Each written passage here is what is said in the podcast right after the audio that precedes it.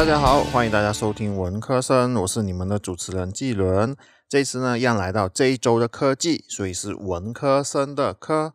在还没有开始讨论周记之前呢，其实就跟各位就更新一下现在我这里的疫情的情况吧。其实就马来西亚的疫情情况还是在非常严重的一个情况当中。然后我的地区呢，确诊人数真的是来到了高峰，所以说是非常的严峻啊。现在的这个疫情的情况，不过还是真的希望就是可以赶快的好起来啦。虽然说我每个星期都这么说，但是我们真的可能在防疫方面真的就是要非常的努力。毕竟 Delta 的病毒，根据我看到的报告，就是它传染率非常的快，而且这个病毒当你得到的时候呢，其实没有任何的症状，就是说你可能就是像一个普通人一样，还是可以进行正常的生活，所以很容易的就是会把这个病毒就是传开来啊。OK 了好，那我们就聊到这里，那我们就开始来讨论这个星期的有什么样的科技新闻可以和大家就是一起来分享吧。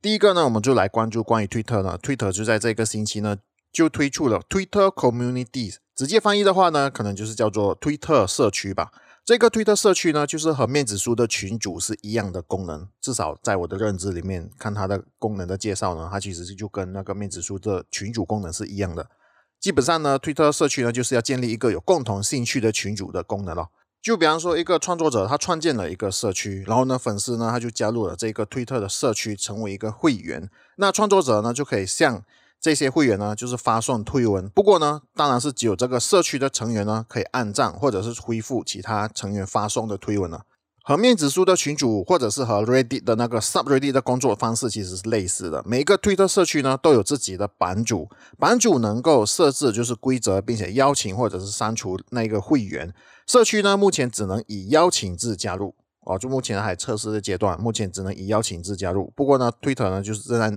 努力让人们发现并且加入他们想加入的社区当中。根据 The Verge 里面的那个报道呢，它里面也是有提到，就是社区呢对于推特来说是一个比较明显的一个措施，因为用户长期以来呢，可能就是一直围绕着特定的兴趣，就比方说可能像媒体呀，或者是加密货币呀等等的，他们就形成了一个固定的群体。Twitter 现在正在将这种动态形式呢化为一种产品，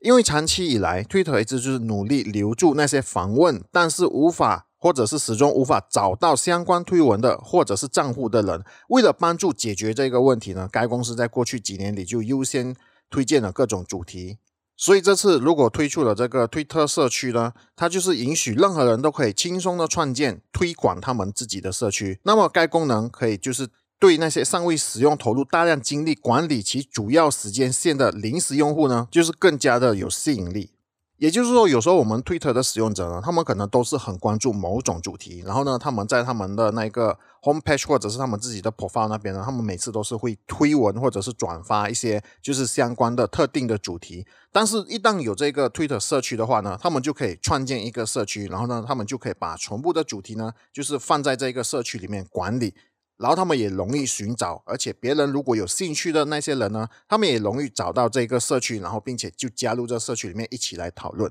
所以目前呢，这个功能呢，就是 Twitter 的最新的产品啦，就是这个 Twitter 社区。而做法呢，其实也是越来越像这个面子书。所以看来 Twitter 呢，它也是越来越注重创作者的那个经济的需求了。第二个新闻呢，我们也聊到关于就是 Twitter。上一个新闻我说 Twitter 越来越像面子书，当我看完第二个新闻的时候呢，我就真的觉得更像了，因为 Twitter 呢正在测试点赞以外的表情符号。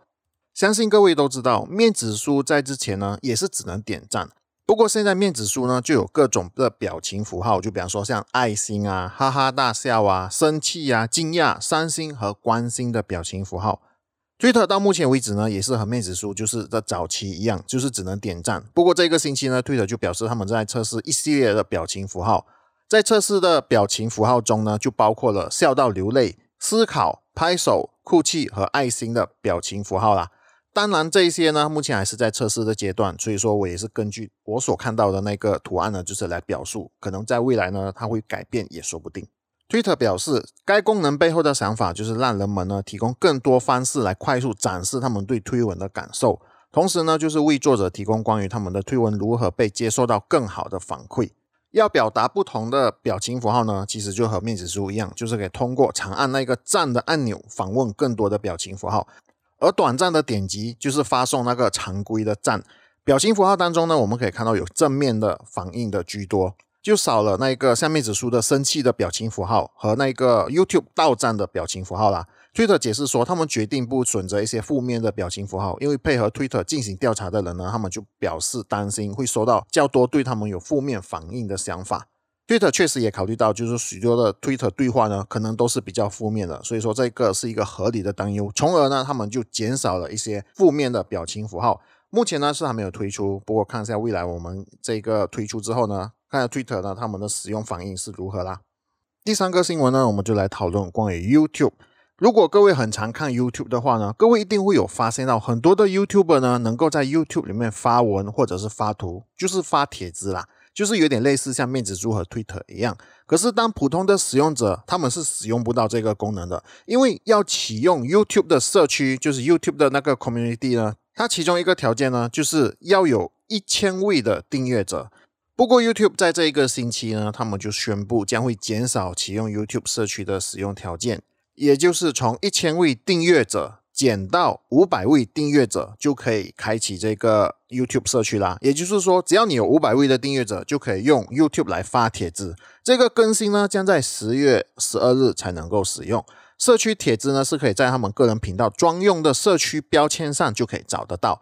我相信应该就是 YouTube 呢，它就是要让更多的创作者来使用这个 YouTube Community，所以它才会就是调整这个从一千订阅者调到就是啊，只要你有五百订阅者就可以使用这个 YouTube Community。那对于订阅者少于五百的呢，但是却想要 YouTube 帖子功能的创作者呢，YouTube 表示他们正在努力的，就是在未来呢提供。这个社区帖子的功能，这就表明该功能呢可能会在某一个时候呢就更广泛的使用，就是说可能就是你不需要任何的订阅者，但是就可以使用这一个 YouTube Community 了。不过目前呢，你还是要。多于五百才能够使用。YouTube 表示，一旦超过五百名订阅者的门槛，YouTuber 呢可能要需要长达一周的时间才能够发布社区的帖子，并不是说哦一超过就马上就能够使用，它是需要一些时间，就是让 YouTube 来认证你已经超过五百了，不并不会讲说，哎你你超过了五百一下子然后又跌下来哦，它就是要让你能够保持在五百的这个订阅者呢，就是要有一段时间你才能够使用。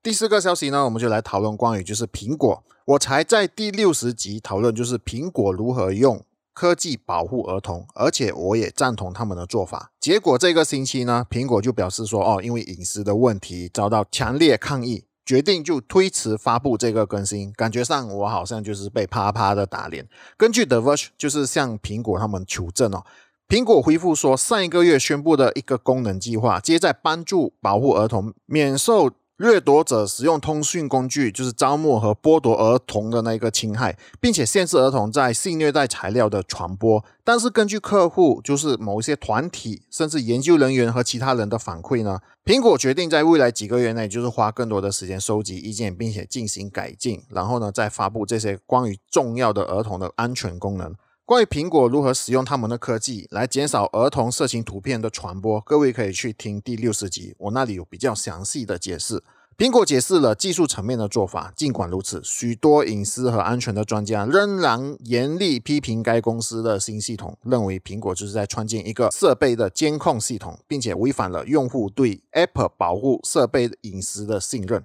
电子前沿基金会在八月五日的时候呢，他一份声明中就表示，新系统无论出于任何善意，都将破坏信息加密本身的关键承诺，并为更广泛的滥用打开大门。Stretchly 的 Ben Thompson 就是本汤姆森呢，他也批评说，苹果公司正在损害全部人拥有和营运的手机，而且任何人呢都没有发言权。看来，出于善意，要付出的代价也是很大。苹果有很多工作要做到，才能够让大众就是心服口服的打击网络儿童色情泛滥的课题。我个人是赞同苹果的做法啦。当然，隐私问题无可否认也成为众人的关注，这就要看苹果要怎么解决这些问题了。好了，以上呢就是我在这一个星期我有兴趣的科技的新闻啦，希望各位会喜欢。如果各位喜欢的话呢，就考虑订阅并且分享我的频道啦。各位也可以在 Apple Podcast 里面呢，就是留言，并且给予五星的好评。各位也可以在社交媒体，就是在面子书、IG 或者是 Twitter 呢，搜寻 Killer 人家就可以找到我啦。如果对文字或者是文章有兴趣的话呢，各位也可以在 Medium 那边就是搜寻 Killer 人家就可以找到我了。我可以不定时在那里，就是会有文字或者是文章上的更新。谢谢各位的收听，你们现在收听的是文科生，我们下一集再见。